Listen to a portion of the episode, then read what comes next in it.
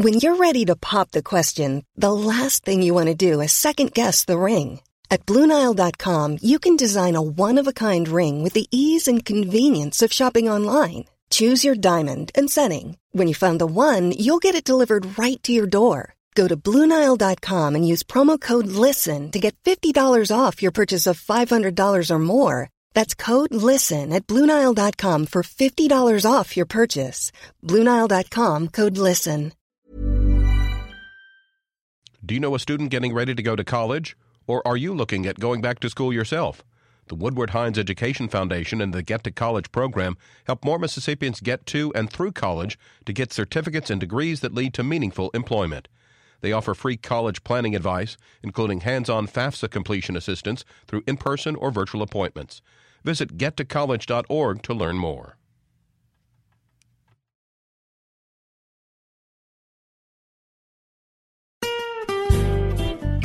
Hi, this is Karen Brown. Thanks for checking out the Mississippi Edition podcast. If you like what you hear, click subscribe, hit like, or leave us a comment if your app has that feature. Then find other MPB podcasts by searching MPB Think Radio on your favorite podcasting platform. Thanks.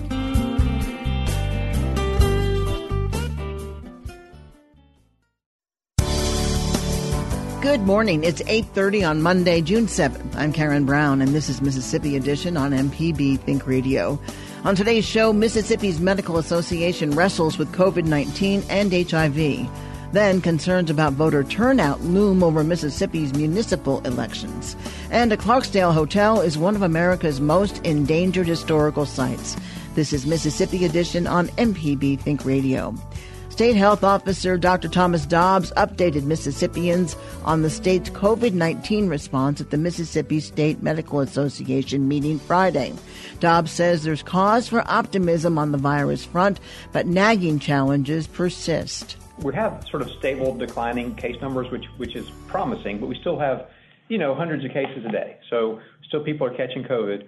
We are still logging deaths, and there's still people hospitalized in the ICU, sadly with, with COVID. So you know, overall, comparative to where we've been a month ago, two months ago, looking really good. Um, our immunization numbers are lagging. Everybody knows that we're last in the country, unfortunately, in immunization. There's no excuse for that I I would almost guarantee that Mississippi is the easiest state in the union to get a COVID vaccine. And I will personally drive to your house and give you one if you call up here. We want everybody vaccinated. And actually, if you follow some of my Facebook and Twitter stuff, I've been out giving home visits to vaccinate folks. So we've got, um, you can go to uh, vaccines.gov and you can choose and then walk into the county health department. So we're going to keep doing them. You can go to your doctor. We've started a a depot program. We have community health centers. We will pay all the overhead costs for people to go out and do community events or home vaccinations. So if you Google CCVP MSDH, it'll be an application form. So if you're a doc, a clinic, a hospital, a nurse practitioner, whatever, and you want to do it, go sign up. We want to fund you. So, and also we have a homebound program. So we're trying to cover every possible base. So if you haven't been vaccinated, now's the time because – as we know, everybody is likely to either get vaccinated or to get COVID. And so if you're one of these people who are vulnerable, you need to get vaccinated because under every circumstance, COVID is going to be the wrong pathway. Streaming or streamlining vaccine supply is, of course, only one piece of Mississippi's puzzle. More urgent is addressing vaccine demand, which Dobbs acknowledges remains tepid. Certain vaccine incentives are likely out of consideration, he says, but others remain on the table. Well, I will say the lottery stuff is probably out for us as far as like having a vaccine lottery. Um, with our federal grant funds, that has not really been something that they've endorsed. But we are, but CDC has given us clearance, clearance to give like a $20, $25 incentive per person. Um, and so we're looking at that. And so we're looking at setting up sub grants with our partners who maybe can do some high risk sort of disparity populations to try to maximize. Now, you know, it's going to work for some people, and it's just a tool. It, it's certainly, it's not, this is not the answer to our challenge, no. right? But we want to use every tool in the toolbox, and so we we are absolutely looking at that. So expect to hear something about that in the near future. Yesterday, Governor Tate Reeves, in an interview with CNN, had a little bit of a different take on vaccines. we tried to focus our goals on reducing hospitalizations, reducing the number of individuals in ICU beds, because we think the most important thing is that if you get the virus, if you can get better with good quality care, that you receive that quality care. At our peak, we had 1,444 individuals in the hospital. Today, we have 131. We're down 90%. At our peak, we had 2,400 cases per day over a seven day period. Over the last seven days, we've had barely 800 cases in total over those seven days. And so for, for that entire year period, the goalpost was let's reduce the number of cases, and we've been successful at doing that. The question right. is, why have we been successful at doing that? We've had a million Mississippians that have gotten the vaccine, but we've also had 320,000 Mississippians that have tested positive for the virus. Many people believe that somewhere between four and five times more people that have gotten the virus um, that have not tested have actually received have gotten the virus, and so we've got somewhere probably between a million or so Mississippians that have natural immunity, and because of that, uh, there is very, very, very little virus uh, in our state. Right. But we're still working to get the vaccine distributed, and, and hope we'll continue to do so. This idea that immunity conveyed by prior infection is comparable to immunity conveyed by a vaccine is controversial. At the Medical Association meeting a week ago, state epidemiologist Dr. Paul Byers spoke out forcefully against Senator Rand Paul, who recently said those who've been uh, previously contracted COVID-19 need not get vaccinated. It's misguided and it's and it's disturbing, and it's a it's especially disturbing to hear uh, somebody who's a who's a physician um, sort of weigh into that that sort of water that that if you've been previously infected, that a vaccine is unnecessary, and that's that's really concerning. Uh, a couple of things, and and you know this is sort of or sort of the things that I say as well is is the infection can provide you with with some immunity. Uh, we know from from the information that we've had that um, the the information demonstrates that uh, individuals who've been infected are unlikely to become reinfected within within that 90 day time frame. So that's good news, and and and certainly individuals can can feel a little bit more comfortable waiting that 90 days uh, after an infection before they're vaccinated. But I certainly don't recommend it. Um, I recommend that they get vaccinated as soon as they recover from that acute illness, because there's some things that we don't know at this point.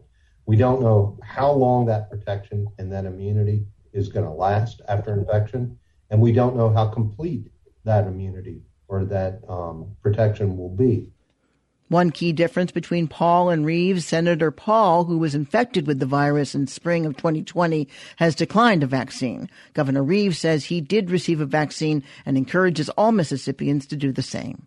The Health Association will meet again later this week. Coming up, who likely will and won't turn out to vote in Mississippi's municipal elections. This is Mississippi Edition on MPB Think Radio.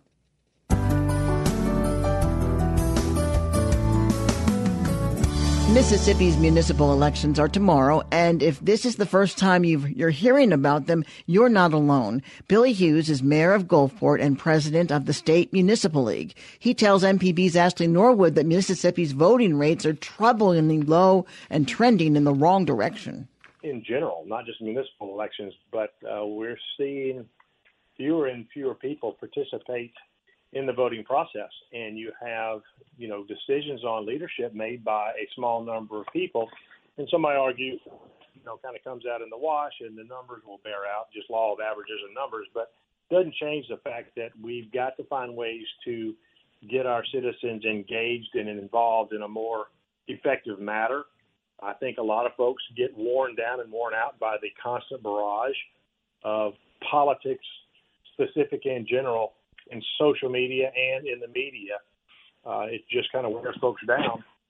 But you would hope and think that if they get tired of it, maybe they would come out to make a change, let their voices heard, be heard. But that is, uh, it seems like every single election, no matter what level, we're always striving to get people to get out and vote and hopefully provide as much information as possible as candidates and about the process to ramp it up. Yeah. Is there anything about the primary election that may may give you some insight to what to expect next week as far as turnout? I'm, I'm concerned. We had low turnout again. Usually, what drives people out are uh, high-profile races, and uh, a lot of down-ticket races don't capture people's attention. Sometimes the folks don't have the money or ability to get their message out. But people tend to not look beyond either the president or the congressional or the governor, and at the local level, the the sheriff or the mayor's race. And if those are not highly contested or high profile, people tend to um, just ignore the process. So the turnout was not what we had hoped this this past go around. So we, we've just got to do our best. And right now, as municipal officials, as candidates, we, we're doing all we can to let folks know, you know, about what our plans, what our what our record is, and then, and you know, if you like what we're doing, need your support. If you if you want to change, get out and vote. So that, that's that's about as much as you can do in trying to use every medium possible. Can you talk to me about the significance of voting in municipal elections? What is the impact there that maybe some people don't realize? Yeah, that's actually a great question. Uh, government closest to the people tends to govern best because it is typically more responsive, more attuned. At, at the state and federal level, they really have to be uh, and find themselves dealing with a larger picture policy and philosophical matters that drive policy. But the delivery system happens at the local level. So that is the greatest place where your vote can make an impact as far as who's leading your cities, who's going to be more accessible because they are living full time in your community. And usually you see them around the, the coffee shop or in the restaurants or businesses that, you know, they're very evident and uh, active in, in every local community. Thank you so much, Mayor, and safe travels to you. Take care. Bye bye. Bye. So, what's to blame for perennially disappointed turnout? Marvin King, who is a professor of political science at Ole Miss, says a number of factors are in play, but he points to Mississippi's quirky springtime municipal election season as both potentially problematic and fairly unique. In Mississippi, I think a strong argument can be made that voters have uh, there's a lot of voter confusion and a lot of voter fatigue, and that's because with so many elections, people often get through one election cycle and they're like, okay, great, I voted, not realizing that there's something seven months later. And so because we don't have everything on, you know, say just like the even numbered years when we're doing federal elections, that confusion can throw off people, and the, the fatigue is for people who do want to vote in every election sometimes they just get tired and it's hard to keep up with all the different races and you know so the combination of confusion and fatigue and having elections in June at the start of summer when when people are traveling it's almost like it was designed to not have many people participate you know, one thing I've noticed, um, there have been a series of events in, engaging with voters, particularly black voters, leading up to the municipal elections next week. Um, and I want to ask you, could that be because black voters historically are less likely to vote in municipal elections, or could it be that black people have more to lose, if you will, if they don't vote in municipal elections? I would say everyone has something to lose if they don't vote. I think certainly minority communities that are historically, you know, can point to, you know, historic facts that, you know, they were discriminated against and, you know, intentionally left out of the political process, they they certainly have a lot to lose. But in general, I think anyone who doesn't vote is is kind of giving away their chance to to participate. But you're right. It, so it makes sense to have concerted efforts to who may not appreciate, you know, why these races matter uh, because they don't get the attention and the media coverage. I, I mean, MPB accepting because we're, we're talking about it, but in general, you know, local races often don't get the coverage that they need, and so a lot of voters are like, well, what's the big deal? No one's even talking about this. Why should I? Why should I go out there? So, voter education efforts really have to be year round. You know, so any any any effort like that is going to hopefully have a positive effect on turnout. I want to ask you about, um, you know, wh- while we're talking about low turnout, is it lower in certain communities more than others? If so, why? In general, voting behavior is going to be similar regardless of the actual offices being voted on, meaning people with higher education levels, higher income vote more in every election.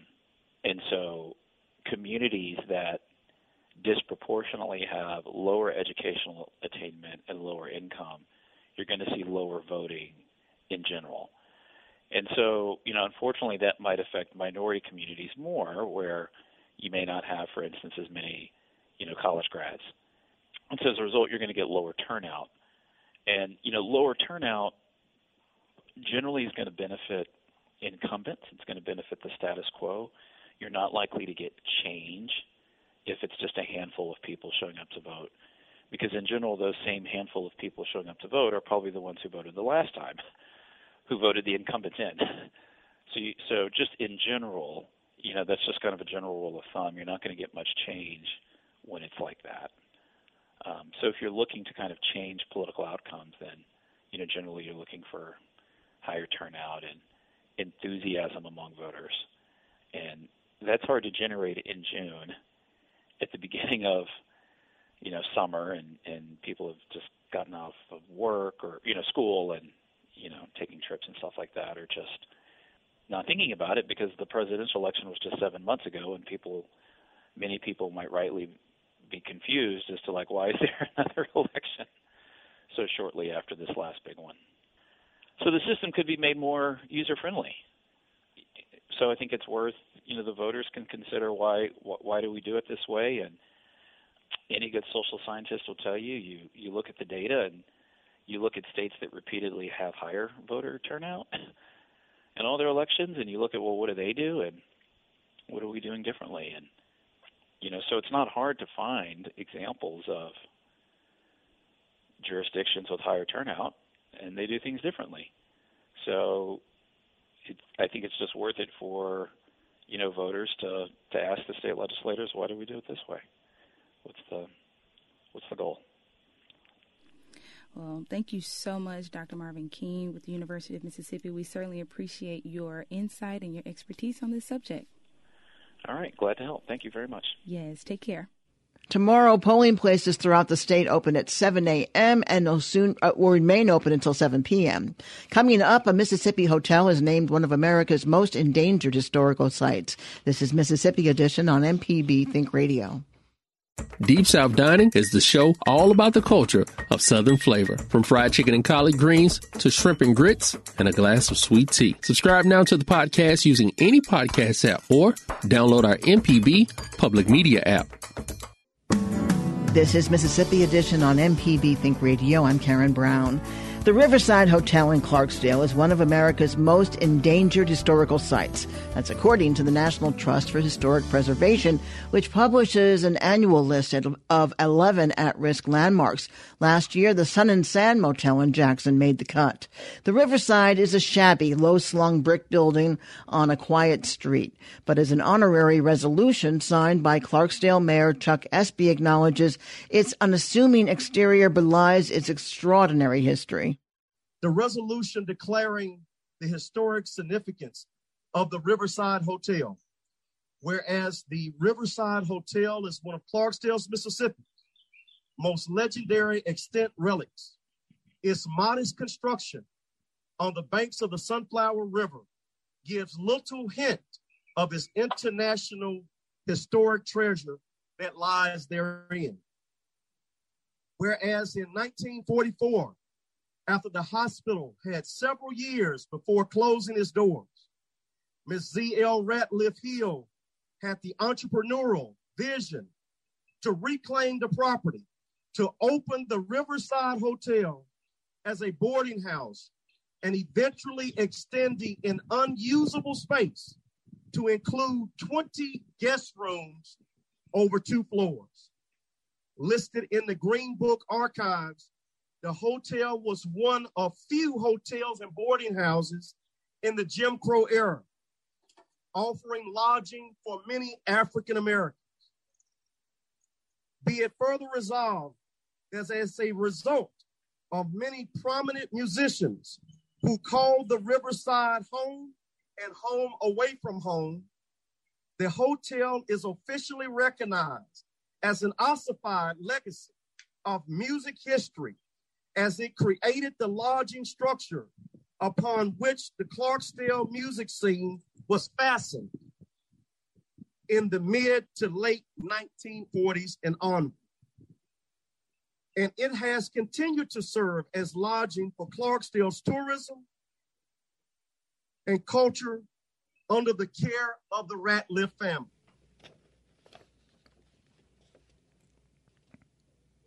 Leslie Kanan, or Leslie Kanan is a senior field officer with National Trust. At a virtual event yesterday, she expounded upon the Riverside's history. Rocket 88, the song that many credit as the birth of rock and roll, was written and practiced in the basement of the hotel between 1949 and 1950 by two local blues artists, Ike Turner and Jackie Brenston. Before it became the Riverside Hotel, the building was used as the G.T. Thomas Afro American Hospital for Black patients. Bessie Smith, the Empress of the Blues, was the most popular female blues singer of the 1920s and 30s and is regarded by many music legends as an abiding influence on their art. She's one of the greatest singers of her era, but in 1937, at the age of 43, Bessie Smith was involved in a car crash near Clarksdale and was brought to the G.T. Thomas Hospital. Tragic, tragically, she died there, but her room has been preserved in the Riverside Hotel to honor her memory. Mrs. C.L. Ratliff turned the building into the Riverside Hotel, and it has remained in the Ratliff family since 1957. Artists like Muddy Waters, Howlin' Wolf, Duke Ellington, Sonny Boy Williamson, and many other blues and jazz artists frequented the hotel because it was close to transportation lines on the music circuit. Reportedly, C.L. Ratliff encouraged Muddy Waters to move to Chicago, saying that he had too much talent to stay in Clarksdale. Sonia Ratliff Gates is one of C.L. Ratliff's descendants. Her family remains actively involved in the operation of the hotel. Sonia notes that the hotel is a crucial landmark not only in American music history, but also in African American history. I want to say how important it is for uh, us to continue to look at um, these types of buildings and these structures as a part of history that should not be taken for granted and that should continue to be preserved. There's lots of talk in the news right now about places like um, Tulsa, Oklahoma, where all of those historical buildings about African Americans, businesses, and homes were destroyed. And that's why this honor is so important to us is that we start with small amount of, of meager earnings. That's what my grandmother started with. And she continued to work hard from nothing to build something. A single Black woman in the 1940s who saw a vision and who worked hard. And then my father, who worked hard to ensure that that legacy was continued. So it's up to my sister and myself, who he's passed the torch on to ensure that we continue to um, preserve this historical site. Amid financial hardship, Sonia also acknowledges that the future of the Riverside is uncertain, but she says she's committed to ensuring that her family's history and the history of the Delta Blues inextricably tied as they are live on. My dad viewed every guest as family. He would say, Come on in, you're welcome. This is home. He says, Put your things down because this is home. And his his uh, motto was, Come for the blues, but stay for the hospitality. And he was full of hospitality, and he thought of each one of you as his brother or his sister, and or, or even as a father figure, because he would always go down and protect everybody.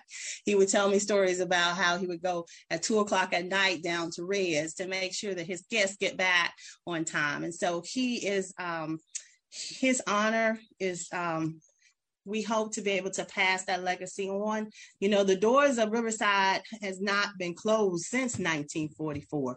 So because of COVID and because of the tree falling on it because of the storm and my mom's passing, it has had its doors closed, but we are determined to open it back up. Thanks for listening to the Mississippi Edition podcast from MPB News and MPB Think Radio. Don't forget to subscribe if you haven't already, and if your app lets you, leave a comment or review. We really do appreciate it. Remember, you can always get in touch with MPB News on Facebook and Twitter, and fresh episodes of the podcast are posted every weekday morning. I'm Karen Brown. Thanks for listening. This is Mississippi Edition from MPB Think Radio.